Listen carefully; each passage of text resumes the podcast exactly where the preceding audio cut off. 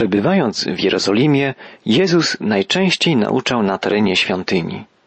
Opowieść dwunastego rozdziału Ewangelii Marka rozpoczyna się od rozmowy Jezusa z kapłanami i uczonymi w piśmie w świątyni jerozolimskiej. Czytamy i począł mówić do nich w podobieństwach. Pewien człowiek zasadził winnicę, ogrodził ją płotem, wykopał prasę, zbudował wieżę, potem ją wynajął wieśniakom i odjechał. A we właściwym czasie posłał do wieśniaków sługę, aby pobrał od nich część plonów winnicy. Lecz oni pojmali go, obili i odesłali z niczym. I znów posłał do nich innego sługę, ale i tego zranili w głowę i zelżyli. Posłał jeszcze innego, tego zabili i wielu innych, z których jednych obili, a drugich pozabijali. Miał jeszcze jednego, syna umiłowanego. Posłał go do nich na końcu, mówiąc, uszanują syna mego. Ale wieśniacy owi powiedzieli sobie, to jest dziedzic, nurze, zabijmy go, a dziedzictwo będzie nasze. I pojmali go, zabili i wyrzucili go poza winnicę. Co uczyni pan winnicy? Przybędzie i wytraci wieśniaków, a winnicę odda innym.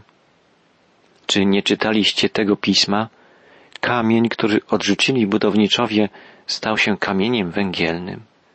Pan to sprawił i to jest cudowne w oczach naszych. I usiłowali go pojmać, ale bali się ludu.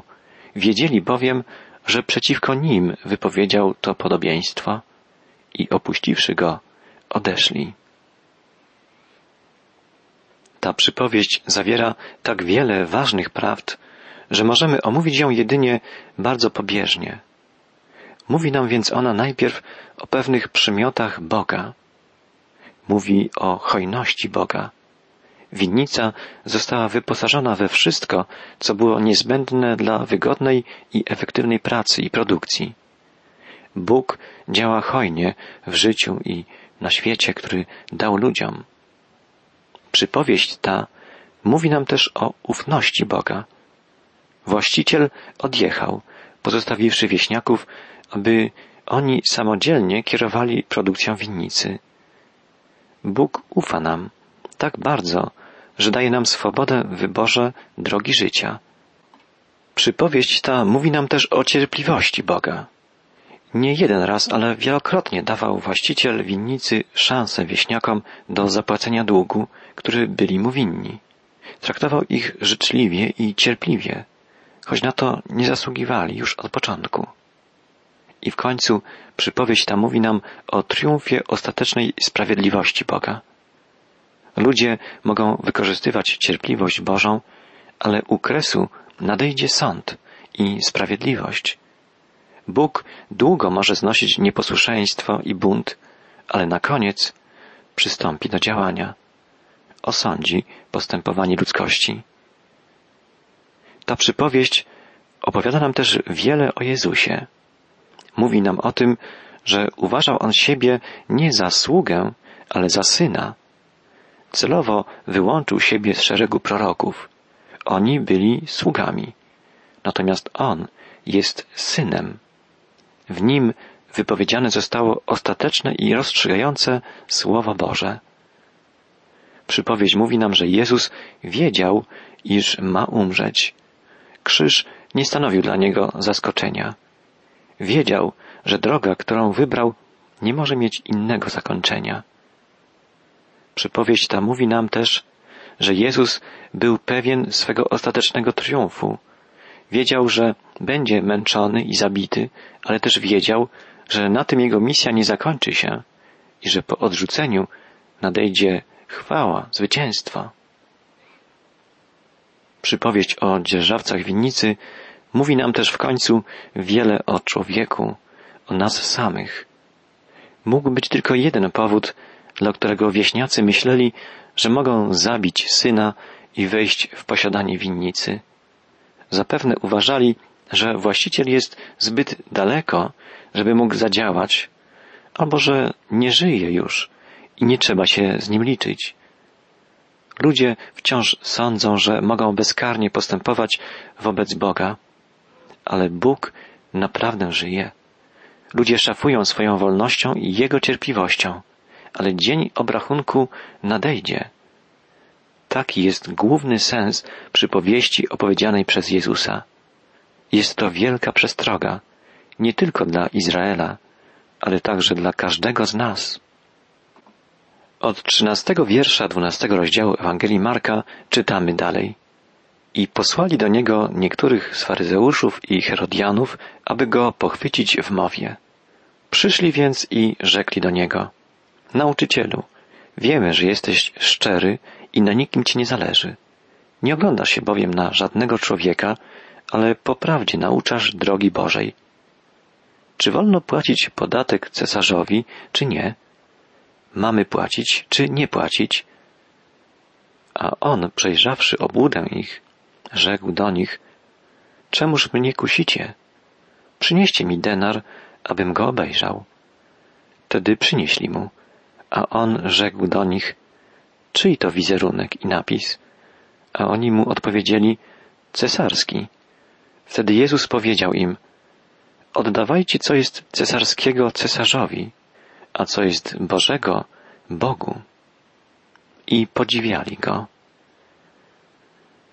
Pytanie, które faryzeusze i herodianie postawili Jezusowi, było majstersztykiem przebiegłości i sprytu. Zapewne myśleli, że przycisną Jezusa do muru z powodu nie dającego się rozstrzygnąć dylematu. Gdyby bowiem odpowiedział, że płacenie podatku jest słuszne, utraciłby na zawsze możliwość oddziaływania na ludzi, gdyż zostałby uznany za zdrajcę i tchórza. Gdyby z kolei odpowiedział, że płacenie podatku Rzymianom nie jest słuszne, mogliby donieść na niego władzom rzymskim, które aresztowałyby go jako buntownika. Byli pewni, że Jezus wpadnie w zastawioną przez nich pułapkę. Jezus odpowiedział, pokażcie mi denara. Zauważmy przy okazji, że Jezus nie posiadał przy sobie żadnych pieniędzy. Następnie Jezus zapytał, czyja podobizna znajduje się na tej monecie. Była to podobizna Tyberiusza, wtedy sprawującego władzę Cezara. Dokoła monety z jednej strony biegł napis mówiący, że jest to moneta Tyberiusza Cezara, boskiego syna Augusta. Ponieważ na monecie znajdowała się podobizna głowy Cezara wraz z odpowiednim napisem, uważano, przynajmniej w pewnym sensie, że jest ona osobistą własnością Cezara.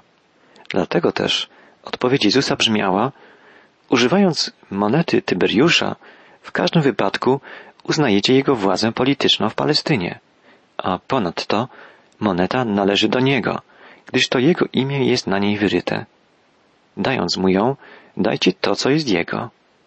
Pamiętajcie jednak, dając mu tę monetę, że istnieje taka sfera życia, która należy tylko do Boga. Możemy powiedzieć tak, moneta nosiła na sobie wizerunek Cezara i dlatego należała do niego. Natomiast człowiek nosi w sobie wizerunek Boga. Bóg stworzył go na swoje podobieństwo. Przeto należy on do Boga. Wynika stąd nieuchronny wniosek, że jeżeli państwo nie przekracza właściwych sobie granic i stawia słuszne żądania, wtedy jednostka musi okazać mu swoją lojalność i użyteczność. Ale w ostateczności zarówno państwo, jak i człowiek należą do Boga. Zatem w razie konfliktu między państwem a Bogiem, Jemu przede wszystkim należy się wierność. Pozostaje jednak prawdą, że w normalnych warunkach chrześcijanin powinien być wzorowym obywatelem, lepszym obywatelem swego państwa niż inni. Widzimy więc, że odpowiadając mądrze uczonym w piśmie, Jezus ustanowił zasady, które i dziś są aktualne i powinny być respektowane przez wszystkich chrześcijan. Gdy faryzeuszom i uczonym w piśmie nie udało się przyłapać Jezusa na żadnym błędnym słowie, usiłowali to uczynić saduceusze. O rozmowie Jezusa z saduceuszami mówiliśmy dość szeroko studiując Ewangelię Mateusza. Tutaj wspomnimy więc tylko, że Jezus uświadomił saduceuszom, że nie wierząc w zmartwychwstanie, wykazują nieznajomość pism i brak wiary w moc żywego Boga. A potem rozpoczęła się następna, bardzo ważna rozmowa. Czytamy od wiersza 28 w 12 rozdziale Ewangelii Marka. I przystąpił jeden z uczonych w piśmie, który słyszał, jak oni rozprawiali, a wiedząc, że dobrze im odpowiedział, zapytał go, które przykazanie jest pierwsze ze wszystkich? Jezus odpowiedział, pierwsze przykazanie jest to, słuchaj Izraelu, Pan, Bóg nasz, Pan jeden jest. Będziesz tedy miłował Pana, Boga swego, z całego serca swego i z całej duszy swojej, i z całej myśli swojej, i z całej siły swojej. A drugie jest to, będziesz miłował bliźniego swego jak siebie samego. Innego przykazania, większego ponad te, nie masz. I rzekł do niego uczony w piśmie, Dobrze, nauczycielu, prawdę powiedziałeś, że Bóg jest jeden i że nie masz innego oprócz Niego i że Jego miłować z całego serca i z całej myśli i z całej siły, a bliźniego miłować jak siebie samego, to znaczy więcej niż wszystkie całopalenia i ofiary. A Jezus, widząc, że on rozsądnie odpowiedział, rzekł mu, niedaleki jesteś od Królestwa Bożego. I nikt nie śmiał go już więcej pytać. Zgodnie ze słowami Jezusa, prawdziwa pobożność polega na miłości do Boga i do ludzi. Jedynym sposobem, jaki można udowodnić swoją miłość do Boga, jest okazanie miłości ludziom. Już prorok Ozeasz słyszał, jak Bóg mówił, miłości chcę, a nie ofiary. Zawsze łatwo przychodzi zastąpienie miłości rytuałem, obrzędem.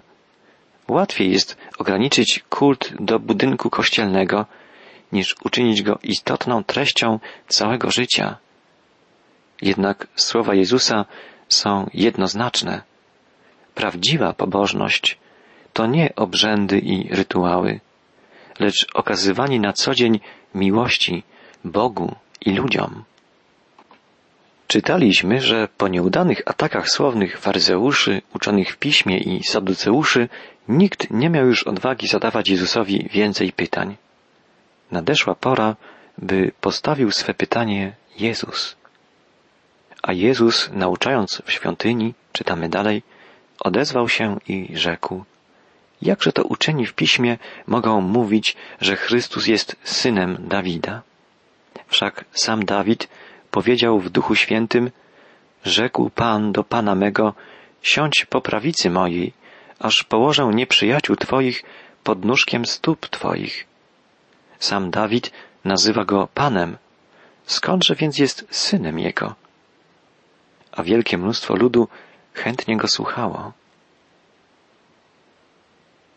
Jezus zacytował psalm 110, w którym Dawid wypowiada słowa odnoszące się do Bożego Pomazańca, Mesjasza, Chrystusa. Rzekł Pan Panu memu, siądź po prawicy mojej.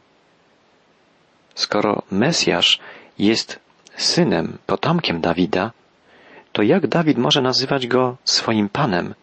Pyta Jezus. Innymi słowy, czy jest to możliwe, żeby Mesjasz był jednocześnie synem i panem Dawida? Po ludzku mówiąc, jest to niemożliwe, chyba że ów syn Dawida będzie kimś o wiele większym niż tylko człowiek, kimś o wiele większym niż Mesjasz taki, jakiego wyobrażali sobie Izraelici.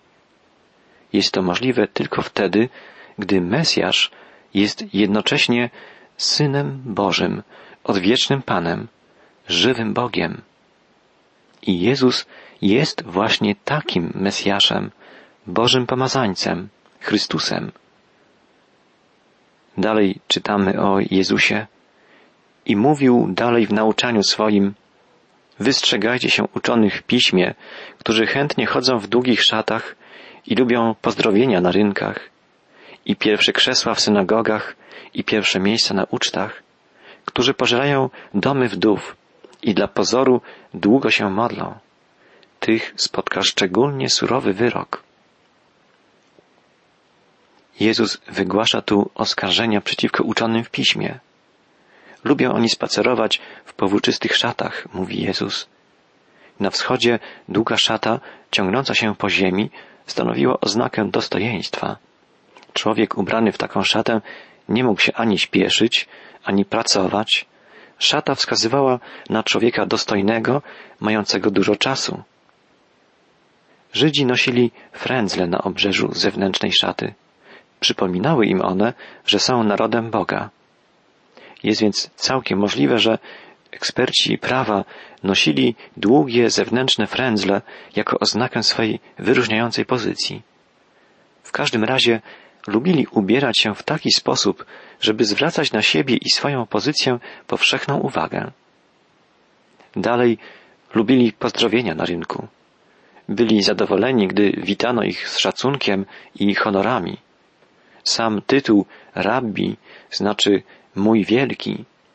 Schlebiało ich próżności, gdy tak się do nich zwracano. Lubili zajmować pierwsze miejsca w synagodze. Przed arką, gdzie przechowywano święte księgi, znajdowała się zwrócona do zgromadzenia ława, na której siedziały szczególnie wybitne osoby. Nie można było ich nie dostrzec, ponieważ znajdowali się na widoku całego podziwiającego ich audytorium. Lubili uczeni w piśmie i faryzeusze zajmować najbardziej znaczące miejsca także na ucztach. Pierwszeństwo przy stole było ściśle przestrzegane. Pierwsze miejsca znajdowały się po prawej i lewej stronie gospodarza. Patrząc na miejsce, które ktoś zajmował przy stole, można było łatwo określić jego pozycję. Długie modlitwy uczonych w piśmie i faryzeuszy też były powszechnie znane. Modlitwy ich nie tyle przeznaczone były dla Boga, co dla ludzi. Odmawiali je oni w takich miejscach i w taki sposób, aby każdy mógł zauważyć ich pobożność. Wypowiadając te krytyczne słowa, Jezus ostrzega nas przed trzema sprawami. Przestrzega nas przed dążeniem do wyróżniania się. Jest wciąż prawdą, że człowiek często przyjmuje urząd w kościele w przekonaniu, że nań zapracował i zasłużył. Ludzie wciąż traktują urząd w kościele jako przywilej, a nie jako odpowiedzialność. Po drugie, Jezus przestrzega przed dążeniem do zdobywania względów. Prawie każdy lubi być traktowany z szacunkiem. A jednak chrześcijaństwo w swojej podstawowej rzeczywistości tak powinno przemienić człowieka, że będzie on wolał raczej zostać poniżonym niż wywyższonym. Istnieje opowieść o mnichu z dawnych czasów, bardzo świętym człowieku, którego wysłano, aby objął stanowisko opata klasztoru. Miał on wygląd tak skromnego człowieka, że po przybyciu skierowano go do pracy w kuchni, przy zmywaniu naczyń. Nikt go nie rozpoznał. On bez słowa protestu i próby zajęcia wyznaczonego mu stanowiska poszedł myć naczynia i wykonywał najbardziej podrzędne zadania. Dopiero znacznie później, gdy przybył tam biskup, omyłka wyszła na jaw, a skromny mnich zajął właściwe mu stanowisko. Człowiek, który obejmuje jakąś funkcję jedynie ze względu na szacunek, jakim będzie otoczony, wybiera niewłaściwą drogę. Jeśli się nie zmieni, nigdy i w żadnym znaczeniu nie stanie się sługą Chrystusa i sługą swoich bliźnich. I po trzecie, Jezus ostrzega nas przed czynieniem z religii przedmiotu handlu. Wciąż zdarza się, że niektórzy posługują się religijnymi koneksjami dla zysku i kariery. Ale to ostrzeżenie dotyczy wszystkich, którzy należą do Kościoła, do wspólnoty Chrystusowej, po to, żeby coś otrzymać od niej, a nie dlatego, żeby coś dla niej wnieść. Pamiętajmy, Kościół Jezusa Chrystusa to wspólnota, do której powinien wnosić coś wartościowego każdy z nas. W końcowej części dwunastego rozdziału Ewangelii Marka czytamy A usiadłszy naprzeciwko skarbnicy, Jezus przypatrywał się, jak lud wrzucał pieniądze do skarbnicy, jak wielu bogaczy dużo wrzucało. Przyszła też jedna uboga wdowa i wrzuciła dwie drobne monety. To jest tyle, co jeden grosz. I przywoławszy uczniów swoich, rzekł im, Zaprawdę, powiadam wam, ta uboga wdowa wrzuciła więcej do skarbnicy niż wszyscy, którzy wrzucali, bo wszyscy wrzucali z tego, co im zbywało, ale ta ze swego ubóstwa wrzuciła wszystko, co miała, całe swoje utrzymanie. Wdowa wrzuciła do skarbonki dwa małe pieniążki wartości jednego grosza. Te monety nazywały się lepton, co dosłownie znaczy cienki. Była to moneta o najmniejszej wartości, równej jednej szesnastej pensa. A jednak Jezus powiedział, że ten maleńki datek był większy niż wszystkie pozostałe, ponieważ inni wrzucali to, co mogli łatwo zaoszczędzić i jeszcze wiele im zostało. Natomiast wdowa wrzuciła do skarbonki wszystko, co miała na swoje utrzymanie. Ta kobieta mogłaby zatrzymać dla siebie choćby jedną małą monetę. Nie była to duża wartość, ale zawsze trochę. Tym niemniej dała wszystko, co posiadała. Tkwi w tym wielka symboliczna prawda. Naszą tragedią jest to, że tak często nie dajemy Chrystusowi jakiejś cząstki naszego życia, naszej aktywności, nas samych. Zawsze istnieje coś, co zatrzymujemy dla siebie. Rzadko składamy Jezusowi całkowitą ofiarę i całkowite poddanie się Jemu, Jego przewodnictwu. Jakie to piękne, że Jezus jako wzór przedstawia nam osobę, która dała tak mały dar. Może nam się wydawać, że nie posiadamy żadnych cennych rzeczy, ani żadnych wartościowych talentów, ale jeżeli oddamy do Jego dyspozycji wszystko, co mamy i to, kim jesteśmy, może On z naszym darem dokonać bardzo wiele. Liczy się tylko nasza gotowość, żeby oddać Jezusowi do dyspozycji swoje życie, by oddać Mu do dyspozycji siebie. Gdy to uczynimy, Jezus uzdolni nas do służby daleko większej, niż jesteśmy to sobie nawet w stanie wyobrazić.